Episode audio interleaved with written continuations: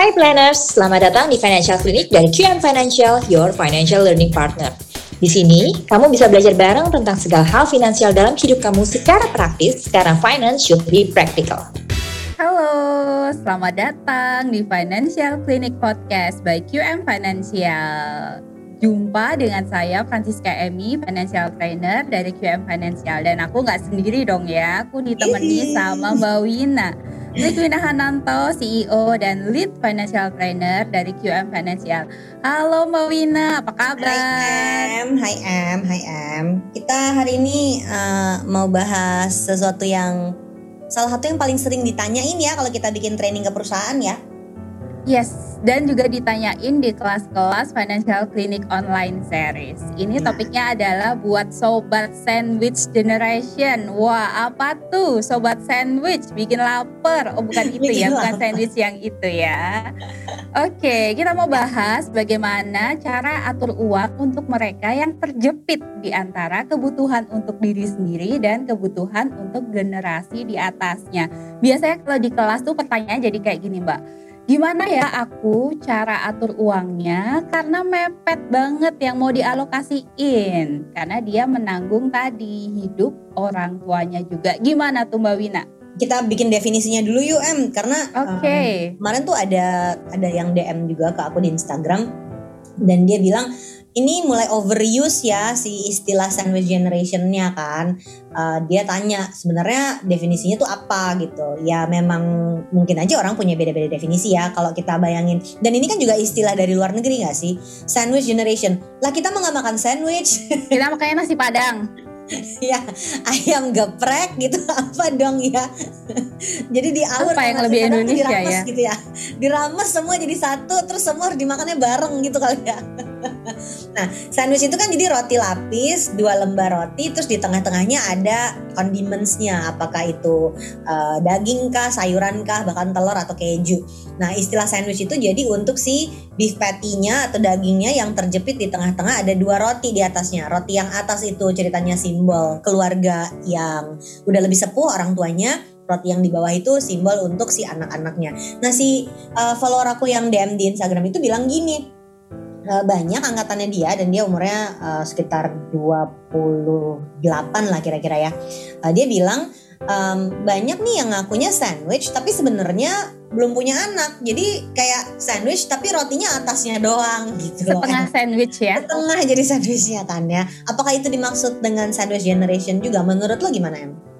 Uh, kalau pakai definisi yang tadi berarti enggak dong dia belum kejepit di tengah-tengah banget. Berarti ada yang setengah kejepit ya. Jadi mungkin kita perlu bedakan dulu ada kategorisasinya kali ya Mbak Wina ya. Kita sukanya bikin kategorisasi. Sotoy sotoy ya. Ya jadi ada yang memang sandwich dia harus support ke atas support ke bawah. Tapi kayaknya keluhan sandwich generation itu juga terjadi pada mereka yang setengah kejepit lajang ya? Atas ya lajang support ke atas tapi tidak pu belum punya tanggungan ke bawah sebetulnya gitu kan ya? Itu yeah, kan yang yeah, iya. Nah si teman aku ini juga bilang ada satu definisi lagi katanya. Orang yang gak sandwich generation tapi ikut-ikut mengeluh tentang sandwich generation. Pengen ikut FOMO FOMO FOMO. Nah itu itu yang yang uh, sering kejadian apa biasanya em yang yang jadi keluhan kalau uh, lagi ngajar tentang uh, cash flow gitu atau atau topik finansial lain? Keluhannya tuh terutama apa sih biasanya kalau sandwich tuh uangnya kurang ya biasanya gitu ya? Iya, jadi kan um, yang paling diidolakan gitu ya di financial planning itu kan investasi kan, dan kita selalu mendorong orang tuh untuk kalau kamu mampu sisihkan yang banyak yuk untuk investasi karena waktu adalah teman terbaik kan buat investasi. Jadi kalau sekarang mampu ada uangnya, ayo alokasikan lebih. Nah, terus mereka mulai nih keluar nih keluhannya tapi aku tuh banyak banget pengeluarannya. Tadi harus support orang tua atau mungkin bantu sekolah adik atau mungkin support Jadi dia nggak bisa invest gitu. Jadi nggak bisa gitu. Nah, I see.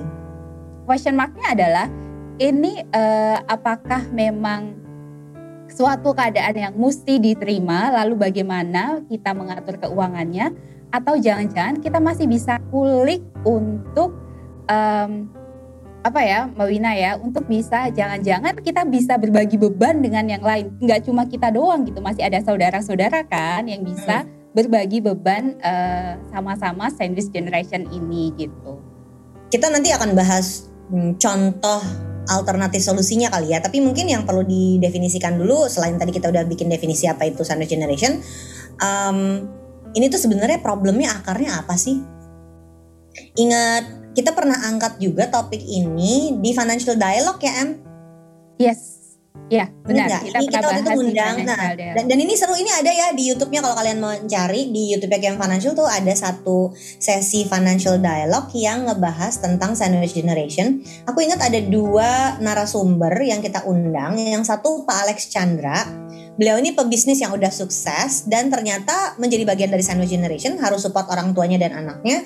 Satu lagi Rahna Putri. Nah, Rahna ini menyebut dirinya a proud sandwich generation Yeah. Nah ini ini menarik karena um, buat Rahna dan itu aku kagum karena dia inspiring banget dia nyeritain proses dia menerima statusnya sebagai orang yang harus support orang tua dan anak tapi dilalui dengan babak belur gitu jadi jadi ada periode yang dia denial dulu ya?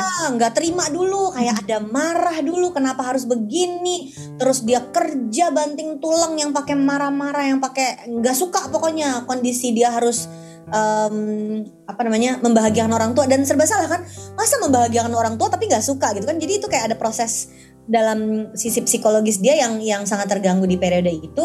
Sampai kemudian dia mempertanyakan sebetulnya yang bisa membahagiakan orang tuanya tuh apa sih jadi ternyata dia waktu itu di posisi orang tuanya hanya bahagia kalau dia bisa beliin rumah. Terus waktu dia kerja keras banting tulang untuk beli rumah dan ternyata nggak kebeli-beli rumah untuk orang tuanya itu dia patah hati sekali. Waktu ketemu orang tuanya akhirnya orang tuanya jawabannya gak usah beliin rumah. Uh, bapak sama ibu cuman pengen kalau ada reuni sama teman-teman bisa berangkat. Cuman senang gitu doang em. Jadi kadang-kadang ekspektasi kita yang nah. tinggian juga mungkin ya. Jadi ini kuncinya apa nih? Komunikasi ya. Jadi kita uh, mesti cek dulu ya kalau ngomong ini sandwich generation sebetulnya bagian apa sih yang harus dibantu? Ya gak sih? Boleh, boleh. Jadi ya. kalau ya. kalau kita kembali ke kategori tadi, ini kan yang sesuai definisi awal ya Mbak, kejepit hmm. di antara um, dua hal satu mengurusi diri sendiri tentu saja, kemudian masa depan anak-anaknya karena sudah berkeluarga dan juga uh, menanggung biaya hidup orang tua mereka. Jadi sandwich beneran nih. Jadi yang di kategori ini um, apa yang perlu dilakukan untuk mereka yang ada di kategori yang pertama ini yang paling berat nih, yang paling berat ya. Ya, jadi cek uh, pengeluarannya tuh apa sih yang harus ditanggung? Karena mungkin ada yang harus ditanggungnya bentuknya benar-benar bayar listrik sama uang makan. Itu kan nggak mungkin nggak dibantu ya. Kalau udah kayak gitu berarti orang tua kita listriknya mati diputus gitu sama PLN kalau kita nggak bantuin bayar. Itu kan nggak mungkin kita nggak bantuin dong kalau udah kayak gitu dong ya kan? Ya, rutin ya. Rutin. rutin. Jadi ini pengeluaran rutin yang berhubungan sama um, kelangsungan hidup uh, si orang tua kita. Lalu ada lagi mungkin yang sifatnya lebih ke uh, kalau ceritanya Rahna tadi, ternyata orang tuanya nggak nuntut dia untuk sediain beli rumah itu terlalu berat buat anaknya dan orang tuanya nggak pernah minta gitu. Cuman dia nggak tega lihat orang tuanya tinggalnya di kontrakan gitu. Ternyata orang tuanya cuman pengen biayain aku pengeluaran tersier aja deh kalau mau reuni sama teman-teman kalau mau pergi makan-makan seru sama cucu. Ketika keduanya ketemu di titik tengahnya uh, malah jadi saling pengertian dan lebih apa bukan bahagia kata kuncinya. Berdamai sama kenyataan gak sih? Akhirnya jadinya gitu ya Em ya. Oke, berdamai dulu ya. Jadi langkah pertamanya jangan denial, diterima dulu, disadari dulu ya memang keadaannya seperti ini. Dan kalau um, aku sih percayanya bahwa kalau kita dikasih Tuhan cobaan gitu ya tantangan itu pasti sepaket sama solusinya nggak sih? Pasti ada jalannya lah entar hmm. gitu ya. Dan kayaknya nolong orang tua kan nggak mungkin salah ya. Ya nggak sih? Nggak ya. aku tuh nggak pernah masa nolong orang tua jadi salah secara keuangan? Enggak dong gitu. Jadi yang harus diperiksa sekarang selain pengeluarannya juga adalah uh, diniatkan ini tuh buat apa buat buat bakti sama orang tua gitu supaya nggak secara beban mental buat si uh, para pelaku sandwich generation ya.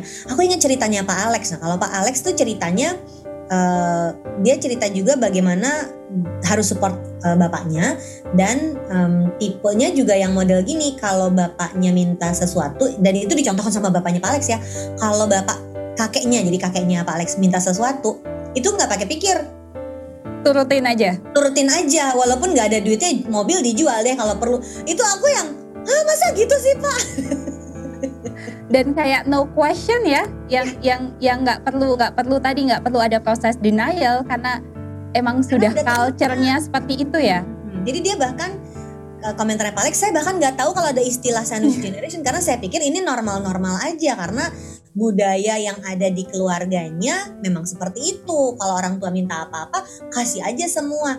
Jadi kan kayaknya yang bikin jadi ini sebuah masalah adalah satu yang memang kesulitan kemampuan finansialnya, dua yang memang nggak bisa berdamai sama kenyataannya. Kayaknya dua ini yang akhirnya menjadi isu. Karena ketika Pak Alex ada masalah uh, orang tuanya minta sesuatu dan dia nggak punya duitnya pun nggak masalah ternyata buat dia. Karena dia udah terima kalau perlu mobil dijual deh gitu. Istilahnya buat aku yang sama Hah, gitu banget ya. Tapi kan Atur kalau ulang prioritas ya.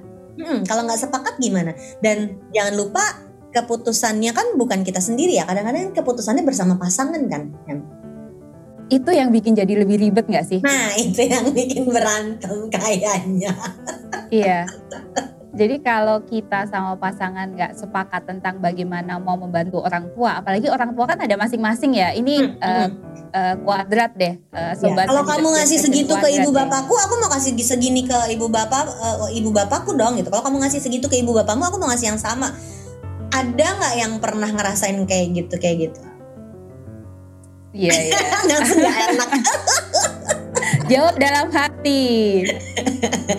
Oke, okay ada lagi beberapa kasus yang agak berat em. Uh, aku pernah ketemu kasus kayak gini. Dia dia curcol. Um, aku tuh punya penghasilan. Alhamdulillah nih udah kerja udah punya penghasilan tetap.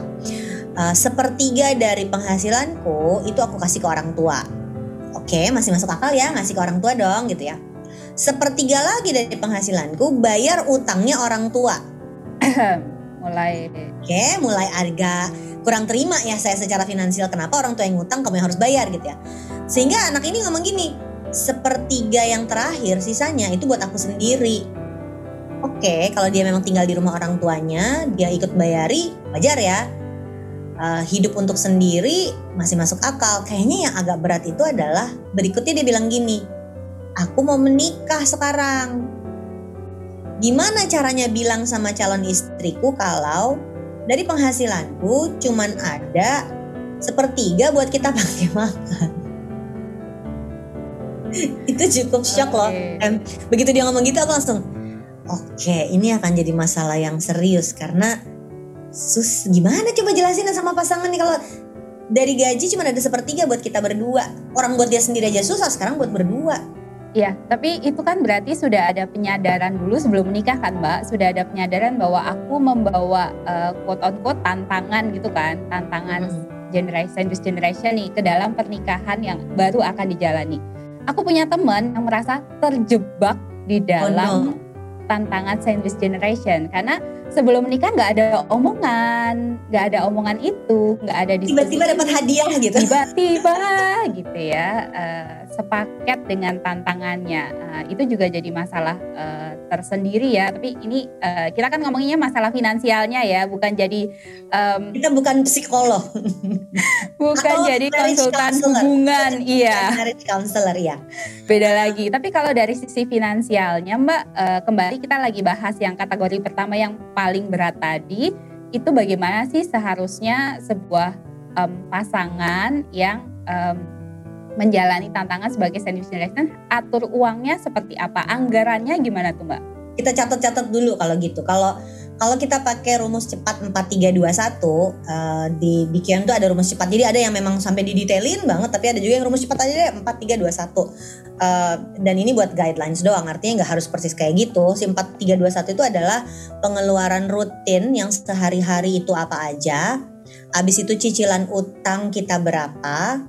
Termasuk juga uh, tolong menolong dan bantuin keluarga masuk di situ juga uh, di dalam rutin tadi. Kemudian uh, cicilan utang, abis itu lifestyle-nya kita bersenang-senangnya gimana, dan yang terakhir isu soal nabung sama investasinya. Jadi 4321 tuh urutannya bukan berdasarkan prioritas ya, tapi berdasarkan besarannya kira-kira kayak gitu. Uh, nah, kita udah ngitung, lalu cek pengeluaran yang kita berikan untuk orang tua ini kira-kira angkanya kayak apa, besarannya kayak apa, apakah jadinya dia ikut memperbesar pengeluaran rutinnya, um, sebanyak apa. Yang tadi kita mesti identifikasi si pengeluaran untuk keluarga kita, terutama untuk orang tua ini, apakah jadi pengeluaran rutin yang wajib keluar kalau nggak orang tua nggak makan, atau cuman bentuknya ternyata pengeluaran lifestyle yang hip hip hore aja kalau lagi uh, mama ada reuni nih reuninya rame-rame ke restoran mahal nih kalau sebelum pandemi ya. Uh, bayarin dong gitu nah kalau kayak gitu kan beda kan? Atau yeah. ada lagi yang ternyata kalau sakit ada nih M yang kayak gitu. Eh, nggak uh, pernah ada permintaan uang sedikit pun dari orang tuanya tapi giliran sakit jebret ternyata nggak ada asuransi nggak ada BPJS ya masa anak yang nggak ikut bayarin ya kalau ada kejadian kayak gitu ya. Jadi kita perlu Halo dana darurat gitu ya. Sedih banget dana darurat harus dikuras buat kayak gini.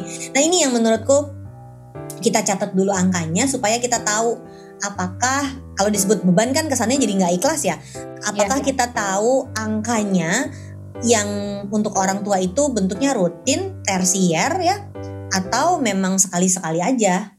Aku ada ada temen yang uh, memang selain ngasih bulanan ternyata ibunya tuh sebelum pandemi Uh, kak aku maunya jalan eh, jalan-jalan ya ke Cirebon nih rame-rame sama teman-teman reunian gitu. Ada yang kayak gitu. Jadi ya oke okay, siapin gitu. Dengan dia niat memang pengen biar bikin ibunya seneng gitu. Nah yang kayak gitu kan jadinya hah Cirebon? Gimana?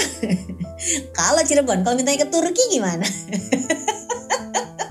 ada yang kayak gitu soalnya. Oke, berarti kalau yang tadi kategorinya adalah biaya hidup bulanan, listrik, air, makan, itu masuknya adalah ke pos rutin kita yang 40% ya. tadi ya. Betul. Kalau ternyata yang sifatnya adalah lifestyle, itu masuknya juga ke pos lifestyle. Jadi kita yang perlu ngutak-atik lagi, nggak harus exact 40, 30, 20, dan 10, hmm. tapi perlu diatur-atur tergantung kategorinya gitu ya. Karena personal finance is very personal, jadi kembali lagi ke individunya ya Mbak ya.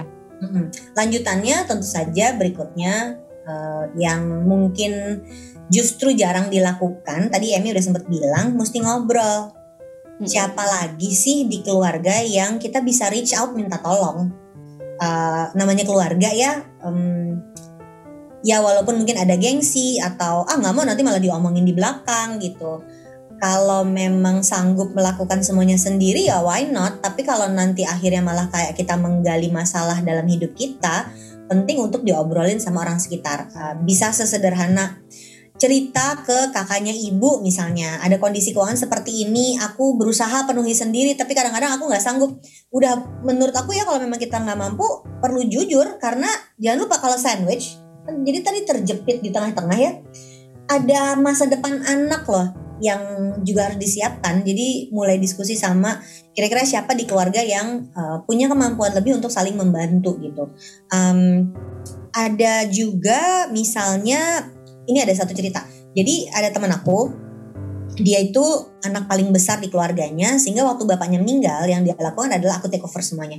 Jadi dia yang bayarin uh, rumah orang tuanya, biaya hidup ibunya sampai ke adik-adiknya dia yang sekolahin semuanya. Sekarang si temen aku ini umurnya udah 50-an nih, Em. Tapi dia masih bayari uh, rumah tangga ibunya, masih kayak gitu. Padahal dianya juga udah mau pensiun. Akhirnya sampai ke titik yang udah gak sanggup lagi.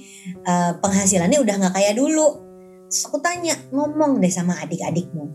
Gengsi kan? Karena selama ya, ya. ini kakak yang kakak yang paling perkasa dan bertanggung jawab bahwa ini udah bukan urusan uh, gengsi-gengsian uh, jangan-jangan adiknya nggak tahu kalau selama ini kakaknya tuh banting tulang sampai nggak punya apa-apa. Akhirnya ngobrol sama adik-adik dan adik-adik sampai abang kita nggak tahu loh kalau abang yang kerja ini semuanya. Kita kita nggak pernah lihat secara fisik duitnya datang dari abang ke kita. Tahunya kan dari ibunya kan. Dipikir yeah, ibunya baik-baik aja keuangannya ketika itu diobrolin barulah adik-adiknya udah jangan khawatir bang urusan abang nyokolahin kita udah selesai sekarang abang siapin pensiun sendiri ibu sama rumahnya ibu kita yang urusin si tiga adiknya ngomong kayak gitu terus Iya ya Win, kalau dari dua, dulu ini diomongin mungkin suasananya nggak akan bikin gue pusing dia bilang gitu. Kadang-kadang okay. emang kitanya kali yang takut atau malu atau gengsi untuk membuka pembicaraan. Kalau nih catatan pentingnya, kalau hubungannya baik antar keluarga, harusnya ini bisa diomongin dengan mudah.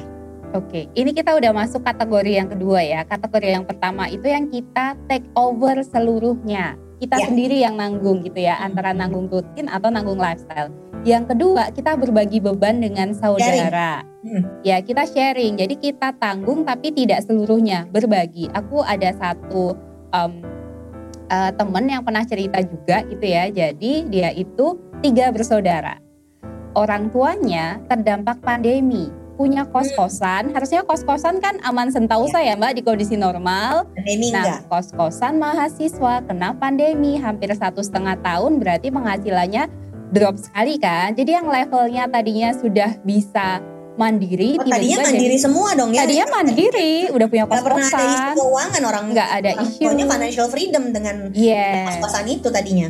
Tiba-tiba pandemi ceritanya ganti dong ya. Jadi em, dia yang baru pertama kali bekerja tiba-tiba sudah eh, punya cash flow yang ada biaya rutin yang tinggi dan utang. Jadi eh, case-nya adalah ya, ya gimana ya kalau tidak punya penghasilan eh, sangat mudah sekali kan ya eh, akhirnya jatuh ke dalam utang gitu. Jadi Beruntung- utangnya hasil dari berusaha untuk bisa survive saat pandemi gitu kan. Yes, yes. Heeh, jadi untungnya adalah tiga bersaudara ini semuanya sudah bekerja dan dengan hubungan yang baik, dengan komunikasi yang baik, mereka bagi tugas. Utang yang ini sama kakak, yang ini sama kakak kedua. Aku tanggung bagian ini gitu dan eh, waktu itu dari dari rencana keuangannya tuh mereka untungnya komunikasinya bagus, keuangannya rapi dan dia juga em, siap untuk hemat dulu gitu ya. Aku hemat dulu deh mbak, soalnya biar utangnya lunas dulu dan eh, memikirkan bagi cara bagaimana caranya orang tuanya ini bisa punya penghasilan baru pelan-pelan sehingga eh, nantinya si periode sandwich generation ini nggak panjang-panjang gitu. Eh, itu membawa kita ke solusi yang ketiga soal em, mewujudkan punya penghasilan buat orang tua. Tadi kan kasus yang diceritain ini tuh unik banget ya. Udah punya Yes. penghasilan, batal punya penghasilan gara-gara terdampak pandemi. Nah, ya, ini memang kita lagi recording podcastnya kan pas lagi di musim pandemi ya. Tapi kayak, kayak kalau ini didengar tiga tahun lagi pandeminya udah enggak, tetap harus mengingatkan bahwa ternyata eh, ini aku nggak enak ngomongnya tapi harus harus eh, cukup saklek isu sandwich generation itu terjadi pada saat generasi di atas kita gagal pensiun dengan sejahtera. Belum siap pensiun makmur ya. Mhm. Jadi kan bahkan di kasus yang Emi tadi sudah pensiun makmur, ternyata kayak terjungkal di tengah jalan gara-gara pandemi dan itu kita nggak ada yang mempersiapkan ada pandemi. Tahu-tahu rumah kos kosong tuh kan nggak nggak ada kejadiannya gitu kan. Eh, Iya. Jarang sekali bisa terjadi gitu. Ibu bapakku dulu pernah punya rumah kos di Bandung. Selama 12 tahun mereka mengelola rumah itu tidak pernah satu hari pun kosong satu kamar pun nggak pernah. Tapi sekarang lagi pandemi pasti kosong tuh kan. Nah, jadi yang perlu kita perhatikan adalah em, kejadian sandwich generation ini pada saat memang terjadilah antar generasi itu enggak mandiri sendiri-sendiri atau kalau di kasus Emi cerita tadi di tengah jalan ternyata proses bisa mandirinya itu terhambat. Maka salah satu cara yang juga penting untuk menjadi solusi adalah bagaimana bisa ada penghasilan tambahan untuk orang tua kita. Nah, penghasilan tambahan itu caranya ada macam-macam. Yang pertama, apakah kita bisa punya kerjaan sampingan, side hustle, dagang apa yang hasilnya itu yang dikasih ke orang tua. Jadi misalnya ya, kerja jadi karyawan, gajinya misalnya 5 juta. Itu cuma cukup untuk kita sendiri. Udah nggak ada yang bisa dikasih ke orang tua, 5 juta tuh benar-benar cukup untuk kita dan anak kita. Tapi dari hasil jualan batik, ternyata ada ekstra 2 juta sebulan. Nah, yang ekstra 2 juta itu yang memang didedikasikan untuk support orang tua. Contohnya gitu. Jadi saat ada penghasilan tambahan tapi kita yang kerjain. Contoh yang lain adalah ada penghasilan tambahan yang memang bisa dikaryakan dari apa yang sudah ada di asetnya orang tua. Em, Jangan-jangan belum pernah diperiksa ternyata orang tua tuh punya sawah. Aku pernah ketemu kasus yang ternyata si ibu ini punya sawah di daerah Sukabumi yang selama ini hasil buminya nggak tahu ke mana. Kan suka gitu ya. Bagi hasil biasanya. Dianya orang Jakarta. Tanahnya eh, perkebunan dan sawahnya adanya di Sukabumi. Yang mengelola itu adiknya. Harusnya sebagai pemilik tanah dia dapat bagi hasilnya dong gitu. Walaupun mungkin cuma 20%, 30% nggak sampai 50%, tapi harusnya ada dong buat dia gitu ya. Beras-beras aja masa nggak ada gitu. Nah itu tuh miss karena dia kalau orang Jakarta nggak perlu lah. Padahal orang tinggal Jakarta juga belum tentu punya uang untuk bisa pensiun kan. Nah hal-hal kayak gini yang akhirnya mesti kayak didata ulang coba orang tua kita tuh punya aset apa aja, mana dari aset itu yang bisa dikaryakan, mana dari aset itu yang ternyata bisa menghasilkan uang sehingga tidak menjadi dalam tanda kutip beban keluarga, tapi si orang tuanya pun merasa berdaya karena oh ternyata aset aku bisa menghasilkan. Karena nggak sedikit orang tua itu nggak mau ngomong tentang masalah ini, gengsi sama anaknya kan. Aku nggak mau ngerepotin anakku. Giliran udah jadi masalah, jadi utang, akhirnya terpaksa ngaku ada masalah. Nah itu kan kasusnya akan lebih susah cari solusinya kalau udah kayak gitu. Iya. Kalau udah menyinggung utang tuh udah, Itu udah gar-gar. masalah Apalagi baru kalau lagi. utang orang tua itu gue udah langsung aduh ini masalah apa lagi nih kalau udah utang orang tua. Karena kalau orang tua sampai udah berutang berarti masalahnya udah parah banget em kalau udah kayak gitu kalau gue ngeliatnya. Iya, karena kan eh, idealnya kan mereka sudah bekerja berapa lama, punya aset dong ya, ada yang bisa dimanfaatkan. Berarti kalau sampai udah utang ya kayak udah mentok gitu kan ya. Jadi eh, kalau kita ngomongin financial literacy itu ada empat pilar nih. Ada pilar menghasilkan uang, ada pilar berbelanja, pilar berbagi, sama pilar menabung investasi. Ternyata kalau kita ngomongin sandwich generation, isunya kan ada di generasi di atas kita yang belum bisa atau gagal mempertahankan pensiun yang eh, sejahtera. Isunya berarti ada di kemampuan menghasilkan uang terus-menerus. Iya. Nah ini tuh menurutku ya, ini masalah nasional sebetulnya. Karena eh, kesadaran kita sebagai orang yang ngerti bahwa pensiun itu harus diupayakan itu cukup rendah. Jadi ngomongin sandwich generation tidak bisa berhenti cuman oh iya keluarga ada masalah nggak bisa kayak gitu. Tapi harus melihat juga bahwa memang adalah bagian dari budaya kita untuk ntar ajalah gampang. Padahal proses investasinya tuh nggak bisa buat 1-2 tahun karena uh, apa yang sedang dihadapi sama generasi di atas kita yang sulit untuk bisa pensiun sejahtera adalah refleksi dari cara dia hidup dan cara dia mengelola uang 20-30 tahun ke belakang dong gitu. Jadi kan ini masalahnya nggak bisa dalam satu jentikan jari masalahnya langsung dapat solusi enggak. Ini masalah hasil dari hidup selama 20-30 tahun loh. Sehingga banyak banget isu sandwich generation ini erat hubungannya dengan si generasi yang sekarang perlu mau dan sadar nyiapin pensiun buat dirinya sendiri. Karena ini, kalau kita nggak bisa putus sandwich generation di atas, ya nggak mungkin dong masa nggak nolong orang tua gitu ya. Tapi yang kita bisa lakukan adalah putus mata rantainya di bawah. Jangan sampai kita yang akhirnya nanti jadi generasi yang harus dibiayai terus menerus sama generasi di bawah kita. mengulang ya, mengulang cerita yang Hmm. sama. Jadi pastikan ceritanya stop di kita gitu ya. Ya, dan itu eh, seru karena em, apa ya? Ini tuh gini, eh, untuk masyarakat yang hidupnya komunal, ini tuh nggak masalah. Kan hidupnya bareng-bareng. Jadi kalau kamu tidak bisa makan, kamu adalah masalahku. Itu yang hidupnya komunal. Untuk masyarakat yang hidupnya individualistis, ini juga nggak masalah. Karena sendiri-sendiri. Kamu nggak bisa makan, masalah hidupmu. Kamu bisa makan, masalah hidupku. Kita itu yang kagok di tengah-tengah kan. Kita komunal banget enggak, individualistis juga enggak. Sehingga kita harus cari tengahnya nih. Karena ternyata kalau ada orang lain susah, kita nggak bisa tinggal diam, kita harus ikut bantuin. Tapi at the same time, kitanya juga harus mengupayakan supaya setiap generasi itu mandiri. Bingung kan jadinya ya? Sebenarnya kita yang mana komunal enggak, individualistis enggak, kita tuh di tengah-tengah. Perhatiin deh, kalau eh, misalnya tim Kiam kan pernah kunjungan ke Papua yang ternyata memang sifat komunalitasnya tuh lebih tinggi. Ya buat mereka urusan nggak bisa makan itu bukan cuma satu rumah aja, satu kampung jangan sampai tetangganya ada yang nggak bisa makan. Jadi benar-benar di share tuh untuk satu tribe. Tapi untuk orang di misalnya Australia gitu waktu aku tinggal di Australia, ya udah sendiri-sendiri aja. Anaknya punya bayi, ada babysitter, bukan urusan mama bisa kayak gitu. Kita kan nggak bisa kayak gitu.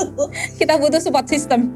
Ya jadi jadi si kita tuh ada di tengah-tengah komunalnya udah enggak, individualitas juga enggak. Nah itulah kenapa sandwich generation ini terjadi karena ternyata kita hidupnya masih bareng-bareng. Bercandaannya adalah gini, eh, em kita masih sandwich generation. Udah ada misalnya orang lain yang contohnya di Singapura, aku pernah baca artikelnya, namanya Agenarian. Orang di Singapura yang usianya sangat panjang sampai 95 tahun dan masih sehat, nggak pikun, tapi dia udah nggak bisa kerja kan umur 95, dana pensiunnya juga udah habis. dia hidup sama anak yang umur 65 yang juga udah pensiun. Tunggu tunggu, gimana anaknya umur berapa? 65. Oke, okay. bahagia ya, umur panjang ya. Opa omanya nih umur 95, punya anak umur 65, berarti kan udah pensiun juga dong anaknya. Tinggal sama cucunya dia yang umur 35 dan cicitnya yang umur 5 tahun. Jadi ini udah bukan sandwich okay. generation, ini udah double cheeseburger namanya Oke, kemudian aku jadi lapar ya. Nah, ya itu yang yang menanggung biaya hidupnya ya, si 35 ini yang masih dalam usia produktif ya? Si 35 dan si 65. 65 juga masih kerja? Ya, jadi kalau lihat ada oma opa rambutnya udah putih masih ngelap-ngelap di uh, janitor gitu ya. gitu ya, jadi janitor. Aku tuh suka kok gini banget sih nggak kira-kira ya udah tua disuruh kerja kayak begini. Tapi terus aku pernah baca satu artikelnya karena dia harus support orang tuanya yang udah sepuh banget, si anaknya harus support anaknya. Jadi akhirnya mereka berdua harus jadi dua generasi yang support ke atas dan support ke bawah gitu. Oke. Okay. Kalau mau solusi gitu, globalnya, solusi yeah. besarnya berarti memang semua harus siapin pensiun kan. Bahkan saat kita udah umur 50 60 pun kita juga harus jaga-jaga untuk nyiapin pensiun. Oke, kita masuk ke sesi yang terakhir nih. Gimana langkahnya untuk menyiapkan pensiun? Step by stepnya, mulainya dari mana dulu nih? Um, nyiapin dana pensiun itu bisa jadi satu topik sendiri ya. um, yang singkatnya aja ya, yang ya. komplitnya kita simpan. Satu, mesti menyiapkan mau investasi kalau umurnya masih 20-an ya, mesti menyiapkan investasi. Jadi kalau kamu sandwich generation yang mau putus mata rantainya, uh, siapin buat kamunya bisa pensiun dengan setoran sekecil mungkin. Uh, contoh produk ini bukan rekomendasi ya. Contoh produk yang sering dipakai itu reksadana saham dan itu bisa start dari 10 ribu, 50 ribu, 100 ribu. Bukan angka yang fantastis bombastis. Dari kecil-kecil itu kamu setorin rutin tiap bulan. Kalau gajian tanggal 25, besoknya tanggal 26 udah harus langsung setor. Rutin terus tanpa putus untuk 20-30 tahun ke depan. Thank me later. Nah, dengan begitu, walaupun cuma sedikit, tapi kamu udah menyisihkan buat masa depan, sehingga beban kamu untuk nyiapin pensiun ke diri sendiri nanti tuh tidak sebesar kalau kamu baru mulainya di umur 40 misalnya gitu. Itu langkah pertama kalau menurut gue. Okay. Ini punya langkah lain nggak? yang pertama berarti investasi in jumlah yang kecil-kecil semampunya merem aja pokoknya ya selama hmm. 20-30 tahun ke depan. Jangan kasih kendor langsung auto debit supaya sebelum kamu sempat kedip ting uangnya udah masuk ke rekening ya, hmm, hmm. nyicil aman dulu. Oke, yang kedua, aduh dilemparkan bola panasnya ke saya, saudara-saudara. Oke, uh, itu tadi kan nyicil sesuatu yang uh, kita sambil merem. Yang kedua, coba yuk ngitung idealnya itu punya berapa. Tadi kan sambil merem nih, belum tahu yang mau dicapai berapa. Kalau di QM kan kita pakainya tujuan lo apa? Tujuannya dana pensiun kita mulai dengan halu dulu. Kita halu dulu. Aduh, nanti aku pensiun di mana ya? Pensiun di mana? Kemudian kita hitung jumlah kebutuhan dana pensiunnya berapa ya? Uh, kita ada kelasnya, kelas finansial online, hitung kebutuhan dana pensiun. Ya. Ini eh, nggak uh, apa-apa dulu, hitung dulu mimpinya. Kemudian kalau kita sudah tahu idealnya butuh berapa, kita tarik balik. Jadi untuk mencapai yang ideal itu aku butuhnya investasi berapa. Dan gak usah pusing nih ya planners karena kalau di Camp Financial di kelasnya tuh sampai ada template Excel-nya yang kami sebut the formula. Rumusnya itu benar-benar tinggal di input sendiri aja. Semua elemennya bisa kita ganti-ganti. Kalau kita nggak setuju umurnya, kalau kita nggak setuju angkanya, bisa kita ganti-ganti sehingga bisa langsung praktek, langsung kehitung. Eh, nggak uh, pakai tabel-tabelan, benar-benar pakai um, Excel lagi aja gitu, pakai formula tadi. Ada yang ketiga nih, Em. Menyiapkan aset aktif Nah, ini agak agak PR ya menyiapkan aset aktif itu adalah pada saat um, tahukah kamu bahwa ada bisnis properti dan surat berharga yang suatu hari nanti saat kita pensiun harusnya mereka yang bekerja menghasilkan uang buat kita. Jadi penghasilan kita waktu umur di atas 55 itu menurun, cenderung menurun bahkan saat kita pindah profesi kalau misalnya karyawan pindah profesi jadi ngajar gitu misalnya atau yang ngajar pindah profesi jadi berbisnis misalnya uh, di atas 55 itu penghasilan uh, banyak yang cenderung turun. Nah, tapi kita punya backup, ada bisnis, ada properti atau ada surat berharganya yang uh, bisa menghasilkan buat kita sendiri gitu. Dasar serap tiga itu udah cukup, jangan ditambah cukup, lagi. Cukup, cukup, jangan banyak-banyak, jangan banyak-banyak ya, nanti okay. berbeban. Ya, jadi um, kalau kita summary nih, uh, nanti Emi summary lagi cara dana pensiunnya ya. Kalau kita bikin summary sederhananya nih, um, ringkasannya kalau kamu bagian dari sandwich generation, coba dihitung dulu yang jadi um, tanggungan. Aku menghindari ngomong kata beban ya supaya nggak kesannya negatif. Uh, yang jadi tanggungan kamu untuk bantu orang tua tuh apa? Ada yang sifatnya memang benar-benar pengeluaran rutin harus bayar listrik dan uang makan, uh, pengeluaran maintenance rumah. Ada yang ternyata benar-benar cuman buat mama senang aja biar kalau mama mau reuni uh, aku sediain uangnya gitu. Atau ada yang memang agak berat karena semua keperluan kesehatannya kita yang harus tanggung. Yang kedua ngobrol.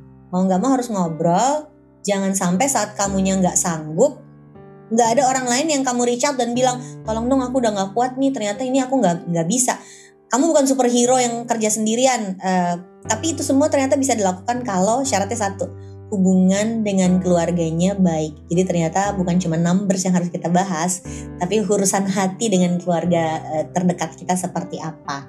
Uh, dua itu sih kalau menurut aku soal ngomongin sandwich generation. Emi ringkasan tentang dana pensiunnya?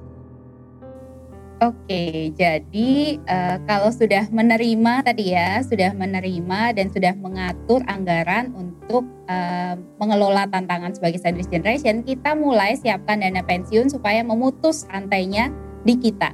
Yang pertama investasi rutin mulai dari yang kecil-kecil bisa dengan 10, 50, 100 ribu investasikan ke produk tadi contohnya adalah ke reksadana saham langsung auto debit sehingga sebelum kamu sempat berkedip uangnya sudah teralokasi.